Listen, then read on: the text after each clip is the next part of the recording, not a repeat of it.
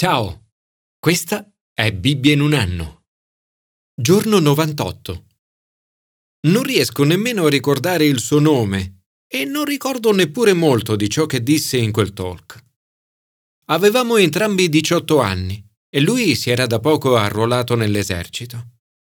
Nell'alzarsi per iniziare a parlare, tirò fuori i suoi stivali dell'esercito e ce li mostrò come illustrazione di ciò che stava per dirci chiamò uno degli stivali fiducia e l'altro obbedienza. Li descrisse come lo stivale sinistro e destro della vita cristiana. Parlò solo sette minuti, ma quella sua illustrazione degli stivali colpì nel segno. Non la dimenticai più. Fiducia e obbedienza sono una sintesi perfetta della vita cristiana. Nei brani di oggi scopriremo che sono la risposta alle prove, alle tentazioni, alle preoccupazioni, alle ansie, alle paure, ai fallimenti e a tutte le altre battaglie della vita.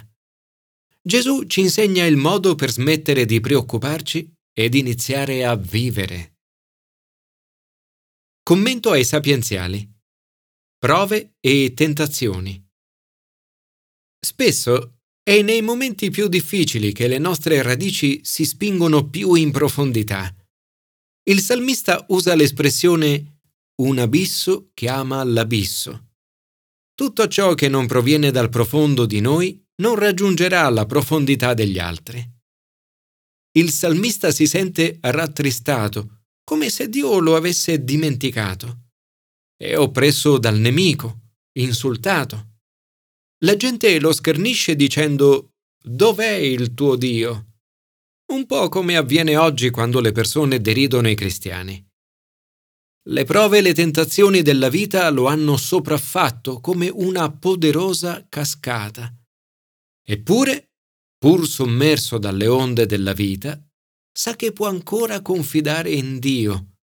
Di giorno il Signore mi dona il suo amore e di notte il suo canto è con me.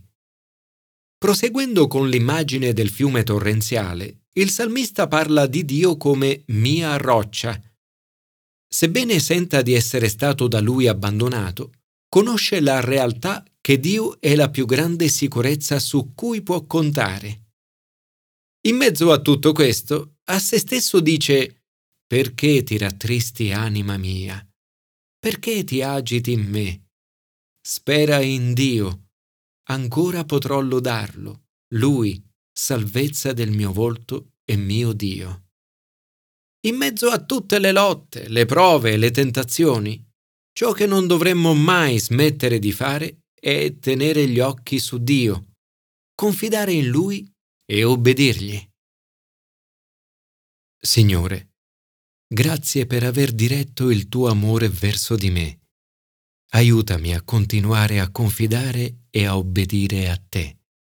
Salvezza del mio volto e mio Dio. Commento al Nuovo Testamento. Ansia e preoccupazione. A volte ci sentiamo preoccupati, pieni di paura, ansiosi e turbati. Anche a te capita questo? Gesù non ha mai detto non preoccuparti perché non c'è nulla di cui preoccuparsi, ma non preoccuparti nonostante ci sia molto di cui preoccuparsi. Ai suoi discepoli ripete più volte non abbiate paura e non preoccupatevi. La risposta alla paura e alla preoccupazione è fidarsi e obbedire.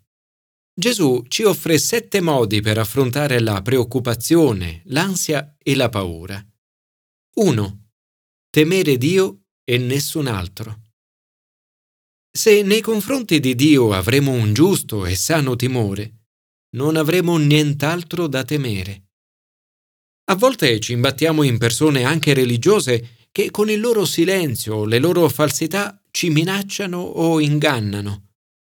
Non dovremmo temere queste persone, perché non possono fare nulla alla nostra anima e alla nostra essenza più profonda.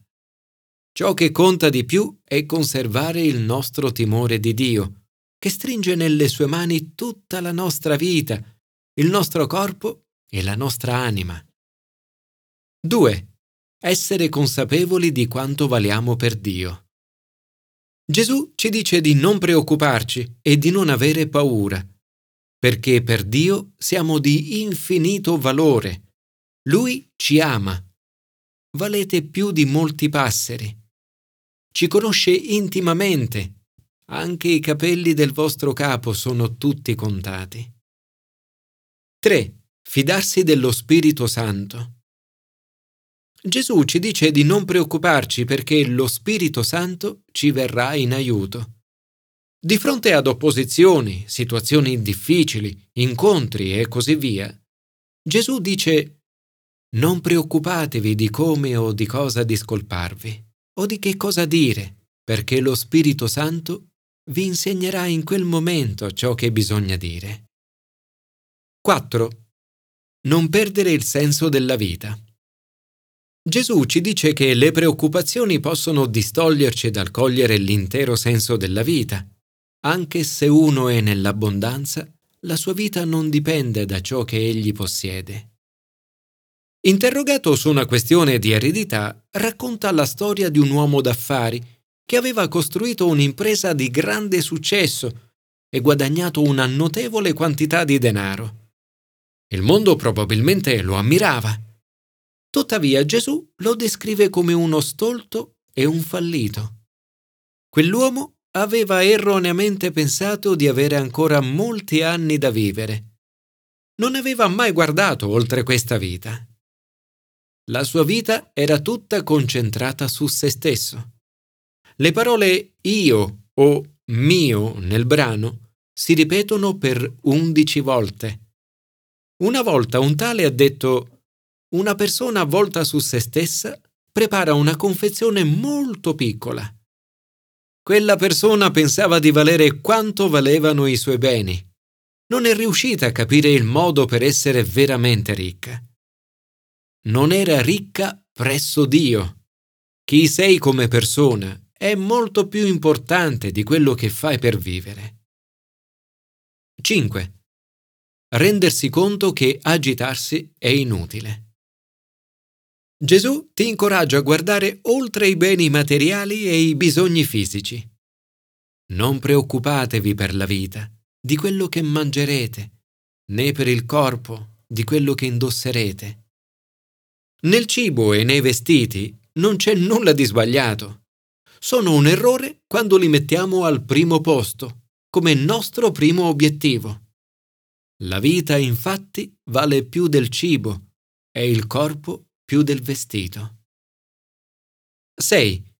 Fidarsi della cura e della provvidenza di Dio. Gesù fa notare che la preoccupazione è l'opposto della fede.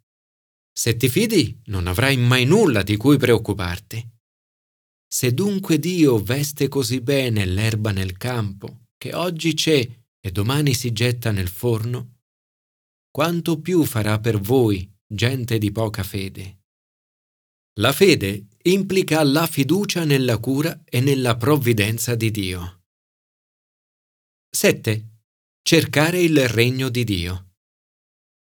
Fiducia e obbedienza vanno di pari passo. Invece di accumulare cose per noi, dovremmo cercare di essere ricchi presso Dio. Invece di preoccuparci per le cose materiali, dovremmo cercare piuttosto il suo regno il regno che Lui stesso ha voluto darci. Questo dovrebbe essere il fulcro della nostra vita, perché dov'è il vostro tesoro, là sarà anche il vostro cuore. Signore, grazie perché continuamente mi dici di non preoccuparmi e di non avere paura. Aiutami a cercare il tuo regno e a confidare che tutte queste cose saranno date anche a me. Commento all'Antico Testamento. Paura e fallimento. La benedizione di Dio è pura grazia. Non è a causa della tua giustizia né a causa della rettitudine del tuo cuore. Mosè ricorda al popolo di Dio tutte le cose che in passato sono state un fallimento. Dice, non aveste fede in Lui e non obbediste alla sua voce.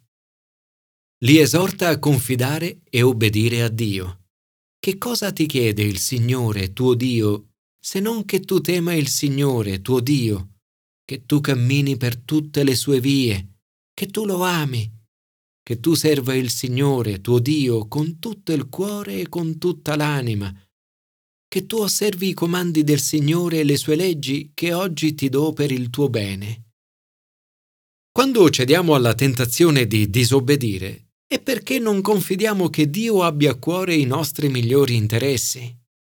Vogliamo saperne più di Lui su ciò che è meglio per noi. La realtà è che tutti i comandi di Dio sono per il tuo bene. Dio ti ama, si prende cura di te e ti conosce. Ed è per questo che vuole che tu scelga di obbedirgli. La verità è che puoi fidarti di Dio anche quando trovi i suoi comandi difficili o restrittivi. Il Dio onnipotente, al quale appartengono i cieli, i cieli dei cieli, la terra e quanto essa contiene, predilesse, amò, ha scelto voi. Questa fede è interiore, non è solo esteriore. Circoncidete dunque il vostro cuore. Ma è una fede che porta all'azione siamo chiamati a seguire l'esempio di Dio, a difendere la causa dell'orfano e della vedova e ad amare lo straniero, dando loro cibo e vestiario. Non ci dovrebbe mai essere discriminazione razziale. Ai poveri e agli emarginati dovremmo sempre offrire un amore e un servizio speciali. Dio promette che se ci fidiamo di Lui e obbediamo ai Suoi comandi, vedremo crescita e moltiplicazione. I tuoi padri scesero in Egitto in numero di settanta persone. Ora il Signore tuo Dio ti ha reso numeroso come le stelle del cielo. Signore, grazie perché siamo oggetto del tuo amore e per averci scelto. Aiutaci oggi a temerti, a camminare in tutte le tue vie, ad amarti e a servirti con tutto il nostro cuore e tutta la nostra anima. Ti prego di rendere la tua Chiesa numerosa come le stelle nel cielo.